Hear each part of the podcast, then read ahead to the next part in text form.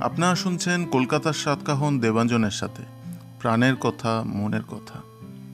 এটা একটা দৈনন্দিন জীবনের গল্প। তাই এই গল্পের নাম আমি দিয়েছি মৃত্যু। আর এই গল্পের নাম মৃত্যু দেওয়াটা সঠিক হলো কি না জানি না। যাই হোক, মূল গল্পে আসা যাক। আসলে কথা থেকেই গল্প তৈরি হয়। মৃত্যুকে নিয়ে সবাই চিন্তিত। কেউ বলতে পারে না তিনি কখন কীভাবে আসবে। এর ভবিষ্যৎবাণী হয়তো কোনো জ্যোতিষবিদ্যাতেও নেই। হে ভগবান, এই যাত্রায় আমায় বাঁচিয়ে দাও, আর যদি বেঁচে যাই, আমি অর্থ, সম্পত্তি এসব কিচ্ছু ভাবনা ভাবব না। শুধু মনের কথা শুনব আর জীবনটাকে অন্যভাবে বাঁচব। এটাই আমরা ভেবে থাকি, আর করেও থাকি, তাই নয় কি? এখন ফার্মাসিতে আর তাকে দেখতে পাই না। অমিত আমাকে জিজ্ঞাসা করল কি রে ওই অনিমেষ তালুকদার যে ডায়ালিসিস পেশেন্টটা আসতো, সে কি তবে আর অনেক দিন ধরেই তো তাকে দেখা যাচ্ছে না।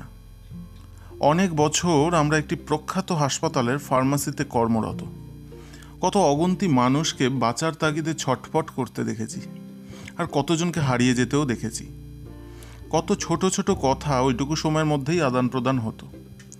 এখন শুধু কথাগুলোই মনে আছে। ওই দাদা মনে আছে একদিন এসেছিল, হাতে অনেক বাজারের ব্যাগ আর মুখে অম্লান হাসি। আমি কৌতূহলবশত জিজ্ঞাসা করেই ফেলেছিলাম, দাদা, এত বাজার কি ব্যাপার?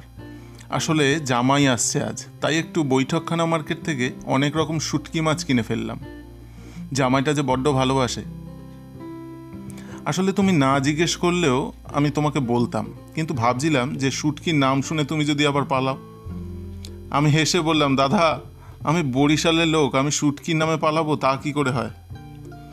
কথাগুলো আজও মনে পড়ে। কিন্তু মানুষটা আজ আর নেই। তার হাসিটাও আজ আমার কানে বাজে।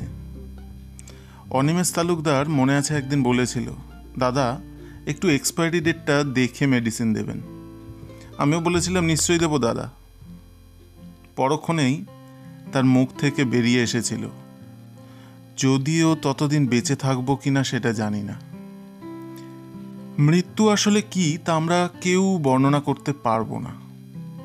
সৃষ্টির শুরু থেকেই আমরা মৃত্যুর সঠিক কারণ খুঁজে চলেছি। আজও তার উত্তর মেলেনি। যা অনিবার্য, যা অজেয়, যা পরিবর্তনশীল নয়। হতে পারে এটাই মৃত্যু। এই গল্পের নাম মৃত্যু কেন, তা কি স্পষ্ট হলো? নমস্কার, আপনারা শুনছেন কলকাতার সাতকাহন, দেবাঞ্জনের সাথে। শুনতে থাকুন, আর যদি সাবস্ক্রাইব করতে চান, তাহলে অবশ্যই স্পটিফাইতে গিয়ে আমাকে ফলো করতে পারেন।